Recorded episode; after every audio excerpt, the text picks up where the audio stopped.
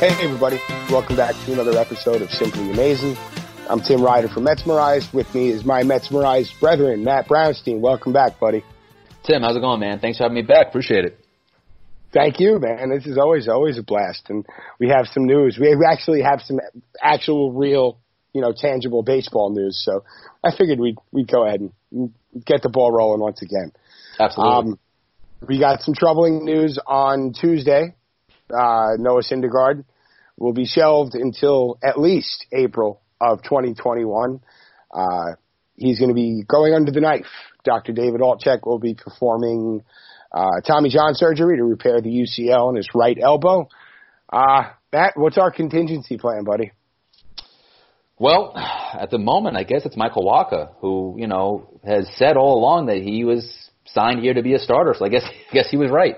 Um, you know, but in all seriousness, I mean, you know, really, it's going to be now. You're going to, you know, we were the talk of spring training was, you know, who's going to be the odd man out when you have uh, Steven Matz and Michael Wacha at the back end there. And now, you know, whenever the season does start, it looks like you're going to have both Matz and Wacha in the uh, rotation, which, you know, it's it's going to take it's it's going to hurt not having, you know, an arm like Syndergaard up there at the top of the rotation. Um, Obviously, for all of this year, whenever the season starts. I mean, I know, you know, people are always going to look at Syndergaard, and I think a lot of the issues with Syndergaard and, and what people have with him is the fact that he's got all the tools, he's got the makeup, he's got the, you know, the the repertoire to be an ace each year, you know, without question.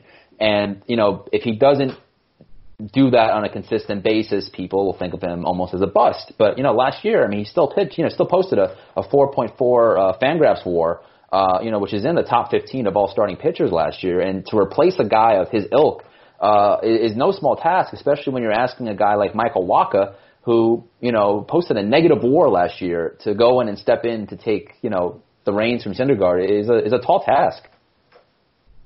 You know, and I, I'm not, I guess, you know, I, I'm I'm looking at it from a different point of view almost.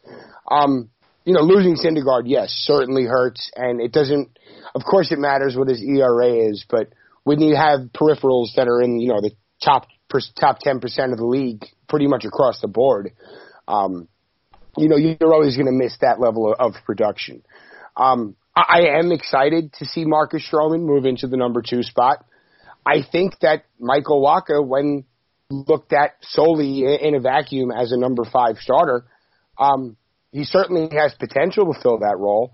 I'm a little concerned, not really concerned. I'm kind of more intrigued with the depth behind Wacha, let's say in triple A Syracuse.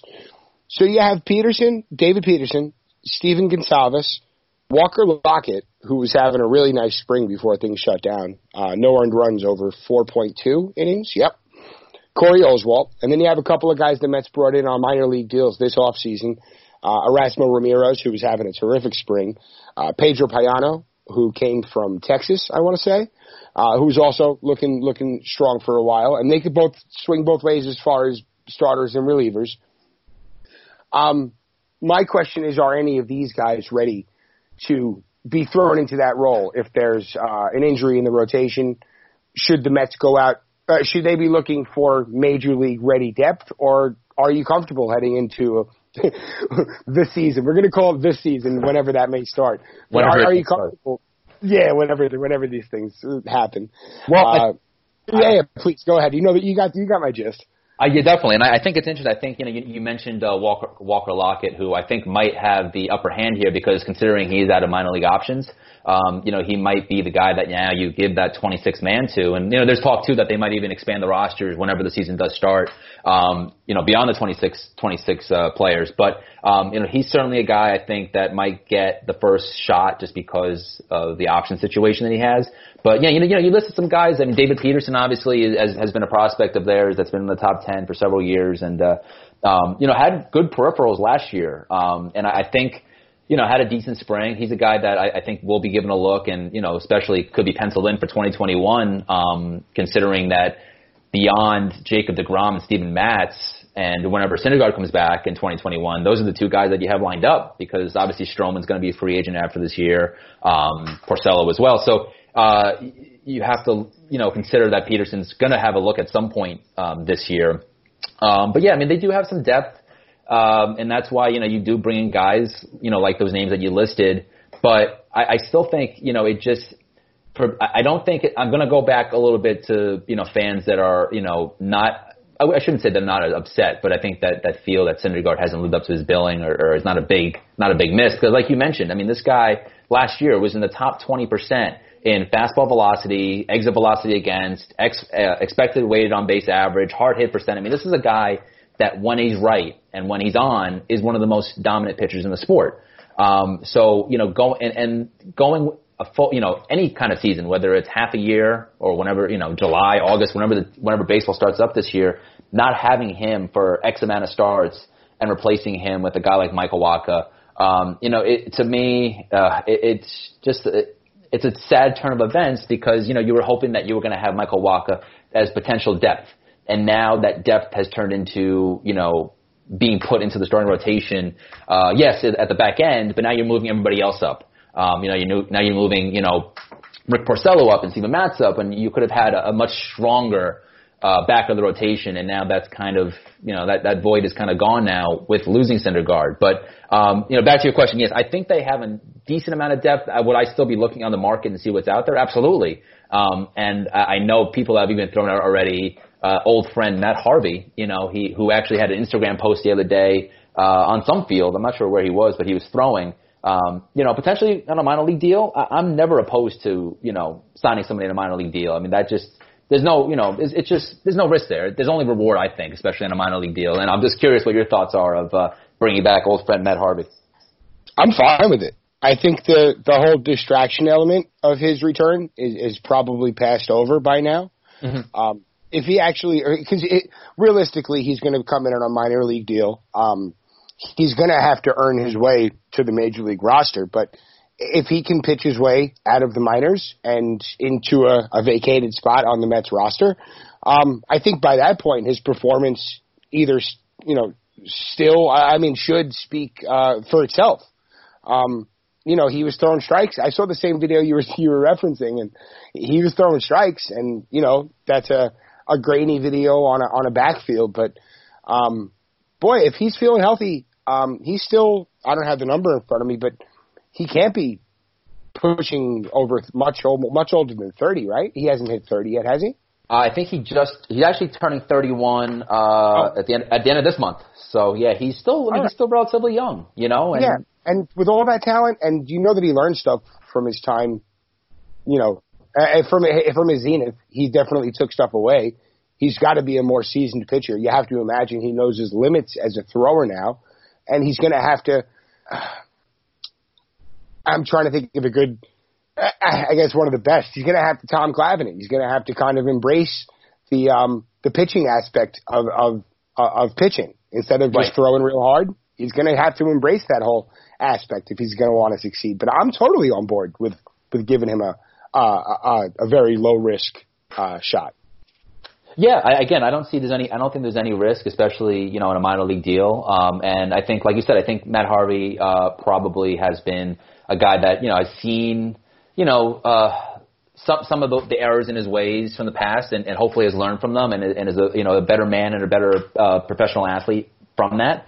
Um, so I don't think it can hurt. I think, you know, it would, what a, what a cool reclamation project and what a cool story it would be that if he actually came back into the fold in New York and, and actually pitched well, you know, and like you said, you know, he, he doesn't have, he can't rely on any more on a ninety-five, ninety-six plus mile per hour fastball, but if he can learn to be a pitcher and utilize his stuff better and, you know, create pitching tunnels and, and, you know, uh, have the good secondary stuff off his fastball, I think he could definitely succeed if he just learns how to, you know, locate his stuff better and, and, you know, know what to throw and what counts. I, I think he's definitely has, I think, you know, for him, I think a lot of times it's been his head that's gotten in the way and, and more so than his, uh, than his stuff and his talent. And, uh, you know, the mental side of it can be just as damning as, you know, not having, having the stuff. So I think if he's learned from his past transgressions, um, I think he could definitely be a, an asset, uh, for sure. You know, I, I, I want to say he was with the Oakland Athletics towards the end of last season, and they had him pitching out of the bullpen, or they had him training out of the bullpen in the minors.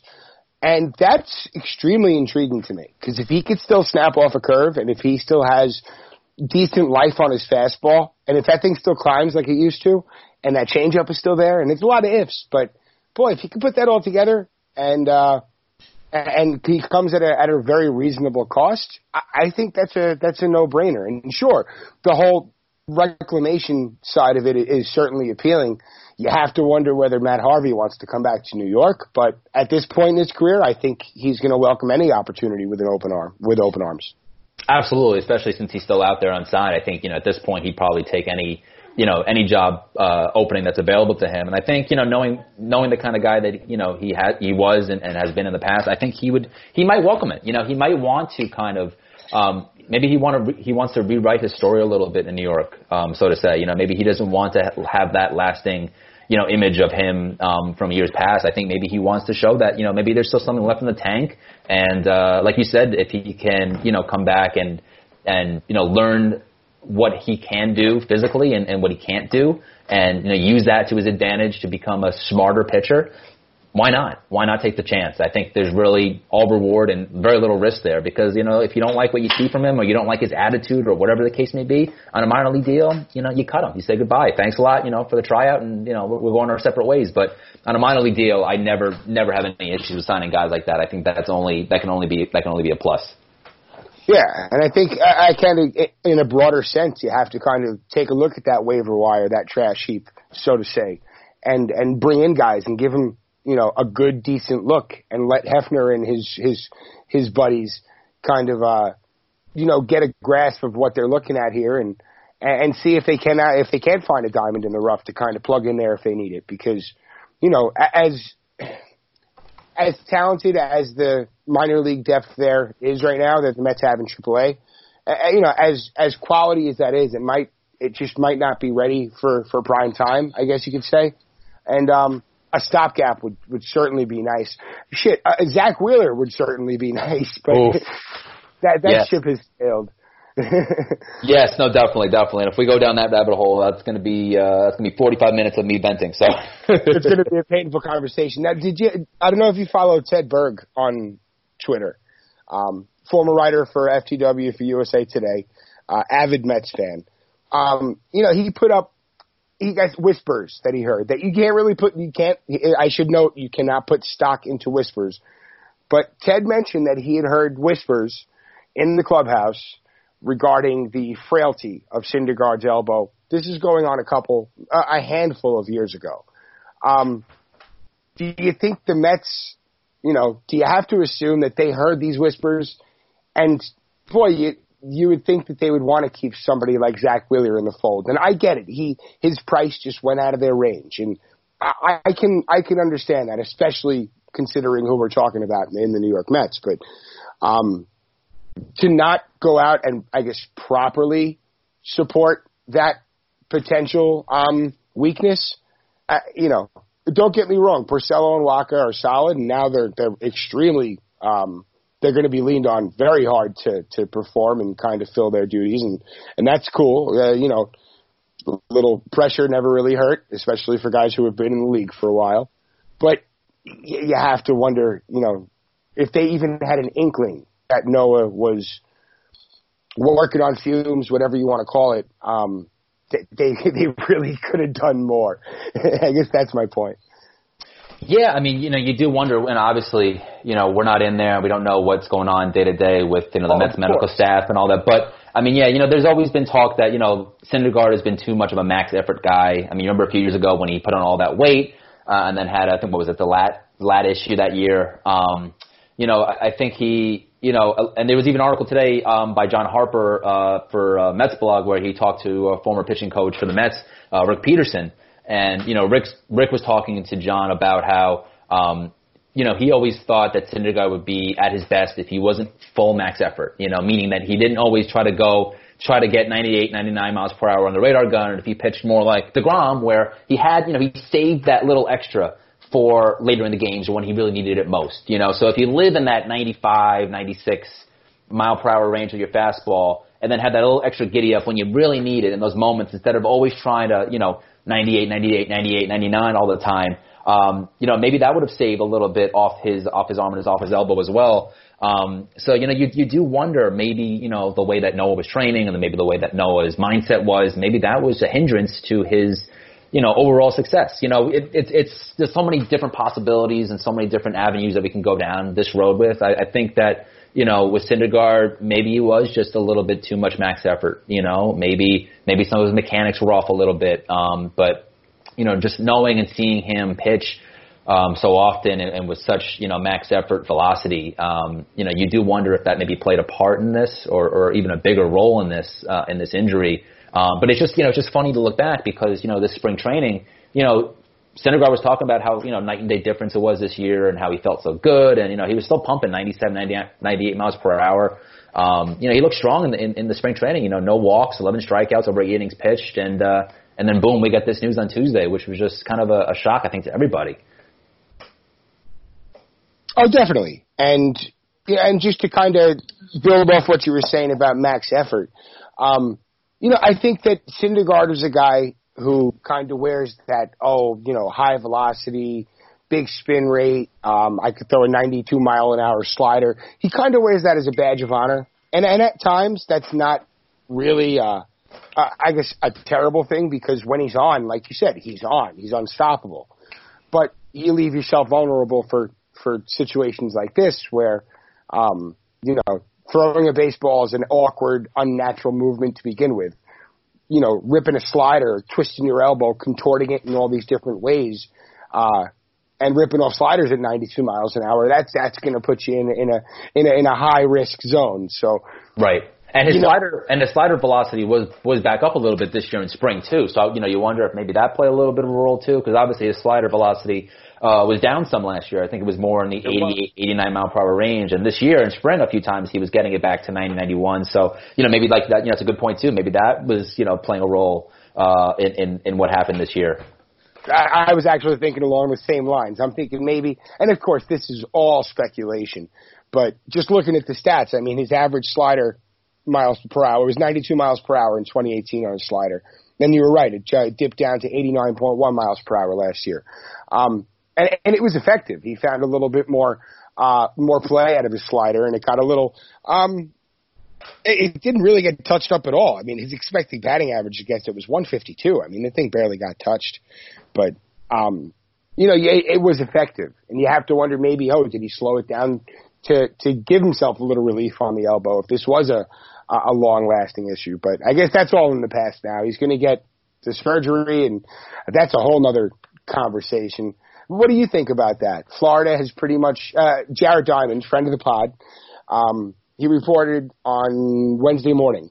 Uh, Florida, of course, they prohibited all elective surgeries uh, indefinitely in the throughout the state, uh, unless they're deemed essential. Um, apparently, David Altchek has deemed this surgery essential, and uh, in the state of Florida, all they need is the doctor's word.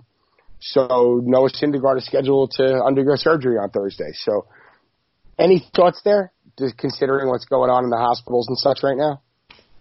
I guess the only thing I could say is that, you know, celebrities and athletes are, are going to get the preferential treatment, you know, and we've seen that with already with the coronavirus tests, you know, and, and again, not to get too political, obviously, but I, I mean, I don't think that's anything that's been kind of that's too shocking to hear. You know, I think these, these kind of these celebrities are always going to get this kind of, you know, preferential treatment and are always going to get that. And, you know, if that's all it needs is, is that you need a doctor to say that, you know, it's an essential surgery, then, you know, I mean, for me as a Mets fan, I want to see this guy, you know, have the surgery done quick and start recovering, you know, right? I, I want that to, to, you know, be the case. But obviously on the flip side, if he is somehow taking away hospital space or, you know, a surgery room from somebody else that might really need it in, in these, in these, uh, unprecedented times, then obviously that's, you know, that's, that's not good. But, um, you know, beyond that, I don't want to speculate because I just don't know if, you know, all that goes into that. But I mean, as, as long as I guess they went around about this, the, the right path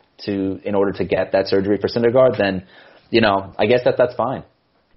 It, it seems like they did go about it the right way. And if, again, if this is the law, this is the law and it is what it is, I guess. You know, a certain part of me kind of cringes just a little bit considering everything that's going on with coronavirus. But um, at the end of the day, I mean, Noah Syndergaard is a contracted employee of the New York Mets. He's a multi-billion, uh, multi-million dollar asset for a multi-billion dollar corporation. This is um, I guess par for the course. And yeah, whatever exactly. gets him back, whatever gets him back on the field faster.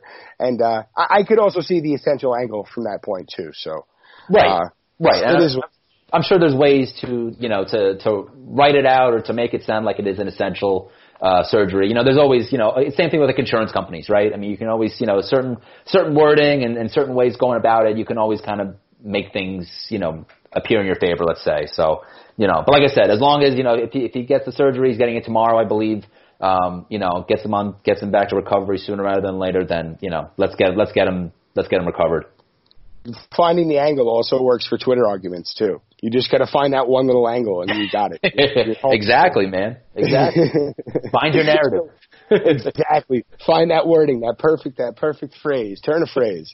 That's it. So, um, so when, when do we think baseball has a chance at returning that? Do, do we have, uh, is there a time frame in your mind? So uh, how I'm thinking is that the C D C gave us that eight week window, um, pretty much the middle of March, which is about ten days ago. Uh, Odds, you know, let's just round about, let's say that's the middle of May. If that holds true, maybe we get a mid-June opening day. It doesn't look like it's holding true at this point, um, especially not in major cities. And if it spreads like it has in New York City, um, this could be just uh, – we were saying before we hit the record button, these are just uncertain times.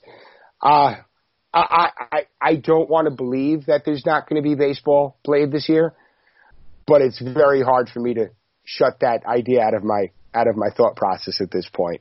Um, where do you stand, Matt?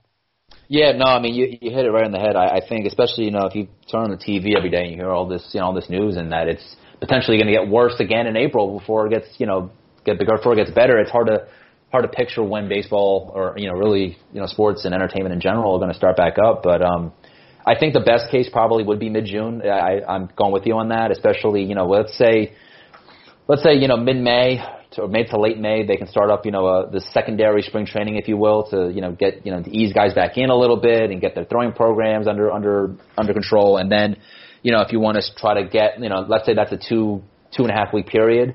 Um, yeah, I think, you know, I think mid-June would probably be the best case right now. And honestly, you know, that is so up in the air that it, it changes every day. You know, I mean, I, we literally could come back on next week and that all those plans get thrown out the window and we're talking about, you know, late June, August at this, I mean, late, late July, August at this point.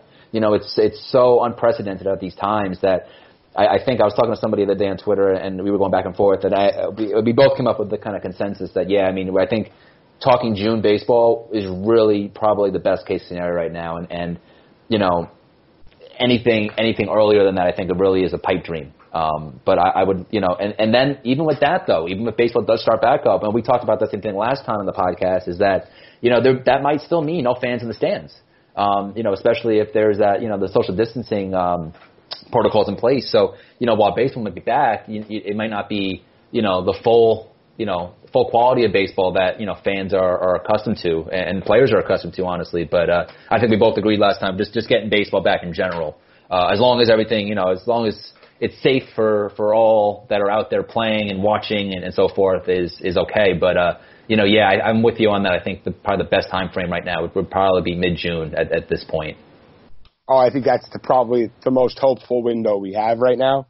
Um, just I, I'm worried that, all right, so let's say, here comes July fourth. All right, and I know, I guess E S P N, um, Jeff uh, Jeff Passan, um, put out, I had a story come out early Wednesday morning, very early Wednesday morning. It came out at like four a.m. Uh, only I'm up at these hours, Matt. Um, I and, sure as hell not. Oh, dude, I, I, I was, uh, I've been up at like four forty-five. I've been home from work for two days now. I was telling you before we hit record. Um, I'm, I'm self-quarantining while I'm awaiting tests because my employer, we're considered essential employees, and uh, I had a fever. So my employer said, get a test. And I was able to get a test. Thank you so much to the, uh, to the wonderful doctors over at City M D, by the way. Uh, huge shout out to them. Got me in and out. And I was able to get a test. And I even said, I don't want to take this from someone who, who really needs a test. And they said, nope, for some reason I, I qualified for a test. So I wasn't going to argue. But, uh, oh, boy, what was I just going to say? I lost my train of thought, man. Well, you know what? While we're here, we're wish- I'm I'm certainly wishing you, and I'm sure all the listeners are wishing you a speedy recovery and all the best, and uh, you know, get well soon, man, because we we can't have you out either for too long. Oh, I'm okay. Um, I, again, I, I went in. I had a very mild fever, like one hundred degrees. Uh, I woke up today with, again, a very mild fever. It was like ninety-nine, and that's the extent of my symptoms. So uh, should get test results back in a couple of days. Otherwise, I am isolated to my bedroom. Uh, my wife and the kids are avoiding me at all costs, so nothing really different from normal. Good shot. Very I good. Hope Andrew, Very good. I hope Andrew can add the, the, the ba-doom-ch. I hope he can. But if he can't, that's okay. Uh, yeah, you know, um, just kind of rolling with it. Uh, I guess I'm a little more stressed out stressed out than I thought I was going to be uh, regarding waiting for the test results. It's but a waiting game, yeah. It really is. Uh, but I feel fine. I'm just worried about, uh, you know, passing along to my family, but. Right. Well, at least you were proactive with it, and you know you did the right thing, and, and you are doing the right thing. So, like I said, man, speedy recovery, man. We're wishing you the best. Thanks, buddy. And uh, yeah, otherwise, I think I I'm pretty sure we touched on all our bases. I, for the life of me, I can't remember where I was going earlier. Oh, I know. You were talking about Jeff Passan's uh, early morning article. Oh, okay. So let's say we start. Thank you, bro. Oh, it's a good spot to finish up on too. Yes. So let's say. If he was talking about a potential fourth of July weekend opening day, which I think would be awesome, uh, with lots of doubleheaders. I'm paraphrasing, but it's it's a, it's a, a liberal amount of doubleheaders throughout the season, which I'm also pretty cool with. I don't know about how tenable that's going to be for, for the players and uh, how long the season's going to extend into the winter. Let's say you have World Series games approaching Thanksgiving possibly. Um Hopefully earlier, but, you know, these guys have to get ready for spring training again in a couple of months after that. So there's certainly a lot to work out. I'm just um, I'm hopeful. I guess we're all hopeful. I know we spoke about it last time. This brings us all a sense of comfort watching baseball. And this is going to be out on Thursday morning. So happy non-opening day to everybody. Uh, you know, today's a tough day. Today's a tough day for all of us. We're baseball fans. This is supposed. This is like our Christmas. And you know, uh, rolling with the punches. I know I said that earlier, but it's kind of what we have to do. Uh, no, it, it absolutely is. The sooner is. The better. That, that's all. That's that's what I. That's the bottom line. The sooner the better. Whenever it's safe, um, you know, if safety says that we can't start baseball this year, we're gonna have to grin and bear it. As much as that hurts to say or think that, um, you know, it's it's certainly a, an option. It certainly uh, uh, has the potential to to happen at this point because. Nothing's certain. Right. And, I mean, it, nothing's certain because we're living in uncertain times. You know, this is so un, un, this is so unprecedented. And, you know, we're all kind of going through this together as a country. And, and and um, you know, I, I think that it's – and in some aspects, you know, it's it's bringing maybe us closer a little bit. You know, maybe it's, sure. it's putting politics a little bit aside and maybe it's bringing us closer to family because we're kind of all, you know, bunkered in together now, right, and, and and doing things without having the entertainment and having sports. But uh, but like you said, though, I mean, for people that are so in love with the sport of baseball, um, you know, and we both obviously are, are big big fanatics, um, you know, it's tough. It's tough not turning on the T V and, and having baseball start, and it's tough not having, you know, updates and news and, you know, Twitter comments and, and, and articles and all that. Now we're talking about, you know, when will the season start? And, and now we're trying to find out, like with Passan's article, about all the, uh, you know, all the different ramifications that have to go into place with uh, M L B and the Players Association trying to, you know, kind of figure out, you know, service time and, uh, you know, arbitration and, uh, you know, payroll and, and who's going to get paid when. And, you know, obviously minor league pay is a big thing and the draft. And, uh, minor leagues, man. Yeah, that's the big thing. And, and, you know, how about games at neutral sites? And, you know, um, you know, there's so many different things that are coming into play that, you know, we started getting a little bit of news coming out today. I think Joel Sherman had some. Uh, Jeff Passan, like you said, had some. So, you know, I think they're coming closer to hopefully having some, some deal in place. And we'll obviously, you know, let you guys know the details when we do, when we get it. But uh, there's so much in terms of the, you know, the front office aspect of the sport that we're still waiting to hear about, which, you know, to me is interesting, obviously. And, uh, you know, that's kind of the news that we have right now. And that's kind of all we, we do have in terms of our, our baseball-related information is wondering, you know, all these different, you know, what some people might think are minute details, which are, you know, much bigger details to people that are in the sport because it has to do with, you know, their paydays. Sure. Oh, and, you know, you're going to start, I think, the longer this drags out, especially other sports, you know, you have N H L or N B A teams that might be in small markets. Um, the longer this drags out, you might see teams, you know, temporarily cease operations. And that's a scary, scary idea for, for anyone involved, you know, down to, you know, just, you know, office staff for a, for a team's front office. I mean, these are people with homes and livings and families, and, you know, they, they, they got bills to pay, man. So, yeah, this is, um, you know, it's, I guess you're right. It's a way to bring us all together. It's relatable. Um, we all have, we're kind of fighting the same fight right now, and it's, it's, uh, it's wild. Um, how are you passing your time as we're in week whatever of this quarantine? Uh, well, I'm so, I'm still working. Uh, I, I work for the New York Times um, as a news assistant. Um, Outside of Mets, outside of Metsmerized, and uh, we've been home. Uh, we've been working at home now for about a week and a half, so I'm just getting adjusted to working at home. So I have like my same kind of quirky night, morning, night, morning scheduled. So it's a little easier not having to take a bus in and out uh, to Port Authority and such from New Jersey. So that's at least that's nice, you know. So I have a little bit more yeah. time at home, and uh, you know, just watching a lot of T V shows, movies, uh, you know, hanging out with my girlfriend, and uh, you know, trying to not get too uh, too fat here, not having the gym open and not having all my all all the facilities I used to go to, man. So just, you know, trying to kind of take it day by day, man. You know, our, our dog is loving it. Our dog, we have a two-year-old dog who's uh, attached to our hip, basically, and uh, she's loving mom and dad being home all the time. So it's uh, she has a lot of our a lot of our attention too. But uh, what about you? What, what's what's going on with you at home? Uh, what are we doing? Um, I've been loving S N Y playing Mets games for the past couple of days. I'm really digging that. Yes. Uh, I switched over to M L B Network for a little bit. I caught Randy Johnson's perfect game nice. um, with Arizona, which a very brief fun story. The night that that was played, it was May eighteenth, two thousand four. That's actually the one-year anniversary of my and my, my future wife's one-year dating anniversary. We've been dating for one year.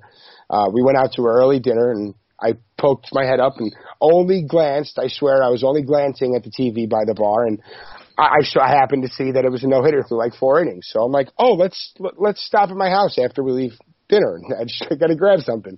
Right. So we start, of course. I, I'm like, oh, look, the game's on.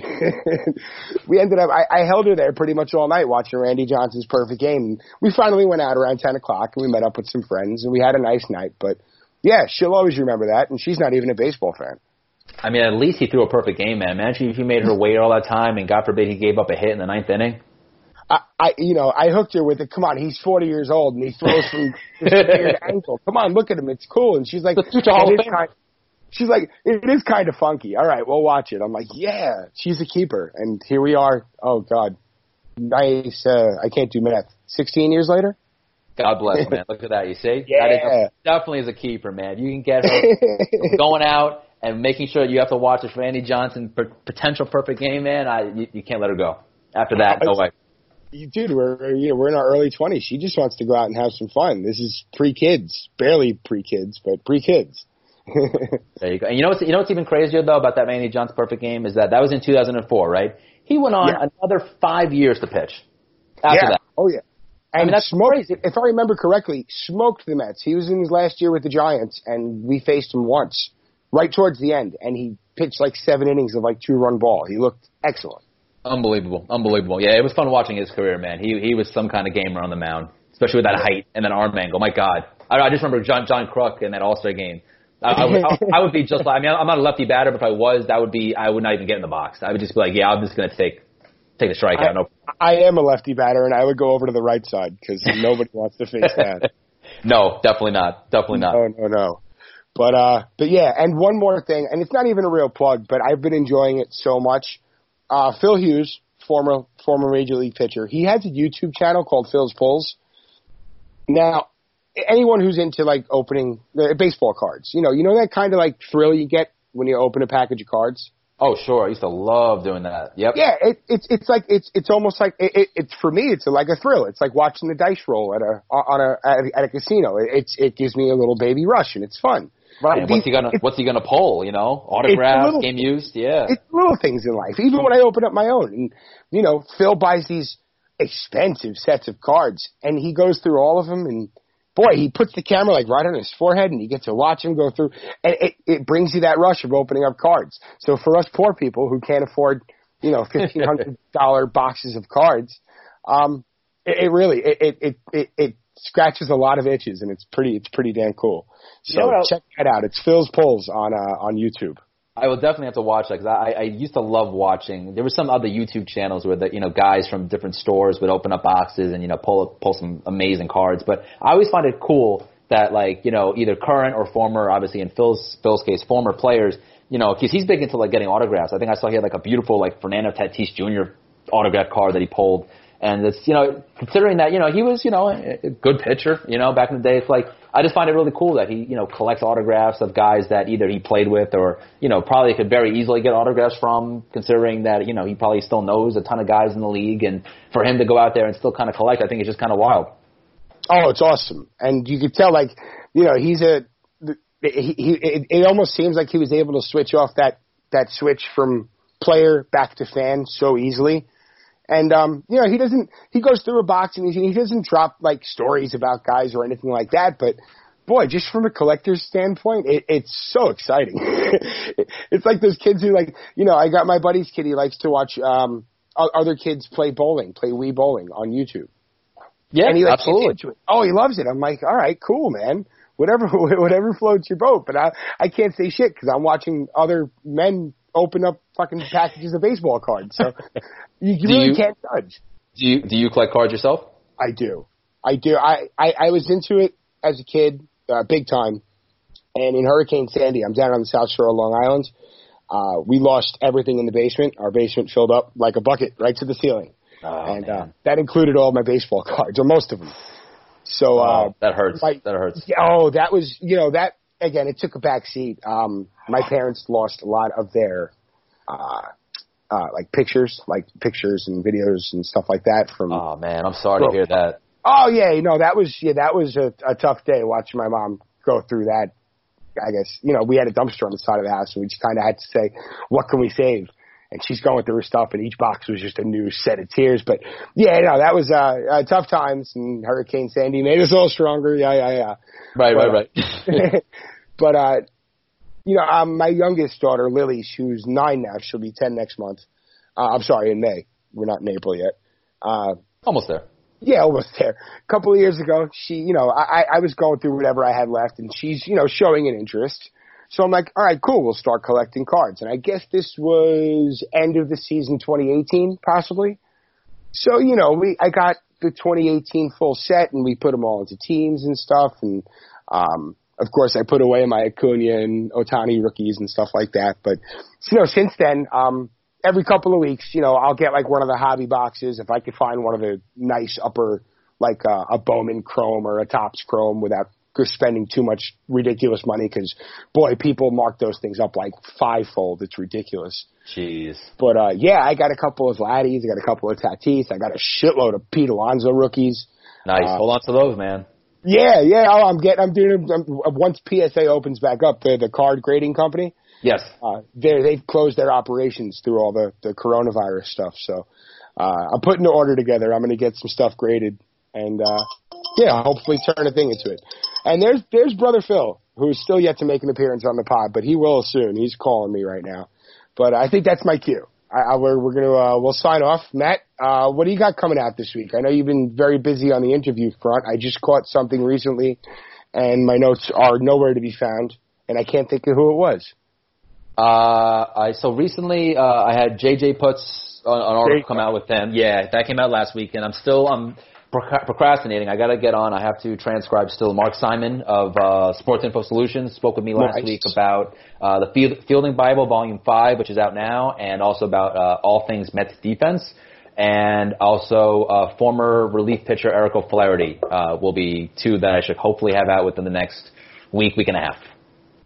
Oh, nice. I'm looking forward to O'Flaherty. I read Putz. Um, uh, God, I tried so hard not to say Putz. And I, I, I fucked it up just because I was trying so hard. It's all good. Yeah. yeah, I'm sure he's heard that a million times. I'm sure he has. And I'm sorry, J J. I really tried not to, and I, I psyched myself out. But, uh, but yeah, I, I read that one. That was excellent. Nice, cool, fun insight. And, you know, you always churn out these great interviews. I'm looking forward to the next one every time. Oh, man, I appreciate that. Thank you, dude. I appreciate it. And I always love reading your stuff, too, man. I love your your insight on Metsmerize. It's phenomenal. So if you guys haven't read Tim's stuff on Metsmerize, he's got such a good, just like, brain for Mets, everything Mets. And he's just he's just a smart read. So if you haven't already, make sure you're looking up Tim Ryder on Metsmerize because his stuff is his stuff is legit. I'm telling you. All right. We appreciate that, bud. Um, I, I guess, you know, I will plug our stuff out at M M O real quick. We have our twentieth anniversary of the two thousand season stuff starting to churn out. Uh, I guess we had our off-season review, which was out last week, our season review, uh, our season preview, I should say, uh, for the two thousand Mets will be coming out, I believe, Thursday, or if not Thursday, Friday. And, uh, yeah, keep an eye. We're going to recap each week of the season as we're going through it. Um, you'll get to meet a few more of our Metsmerized writers and, Uh, yeah, we're going to dig deep into a couple of, I guess, uh, individual performances and such. And, yeah, it's hopefully it, uh, it'll continue to, to, to, I guess, gain momentum as we continue into this endless abyss of no baseball. So at least I'll focus my, my, my, uh, my attention somewhere and we'll go back twenty years. Absolutely. Which was fun, which was pretty fun in its own right. Yeah, yeah, absolutely, absolutely. But you know, also we remember hoping that you know along this along the season we'll be able to get some uh, former two thousand Mets possibly on the podcast, maybe to interview and you know reminisce about the season. So you know, hopefully we'll uh, we'll have a few names you know in the foreseeable future that we can uh, kind of talk to and, and go back in time and, and speak about that uh, that fun season. I hope so, man. I know we've been trying to get a few things in the works, and hopefully those things will pan out, but. Uh, yeah, stay tuned. I know we have we have certain plans that we'd like to see come to fruition. We'll leave it. We'll leave it at that. Yes, absolutely. Yeah, we'll leave it a little, a little, a little allure at the end of the episode. Well, all right, everybody. Matt, thanks again for coming on, buddy. This is always a blast. My pleasure. Anytime, Tim. All right, guys, and of course, subscribe, rate, review. You know where to find us. Anywhere you find your podcasts, and uh, we'll be back. We're we're going to try and keep everybody updated throughout this whole. Uh, Ordeal, and of course, everybody stay safe and let's go Mets. We'll see you soon.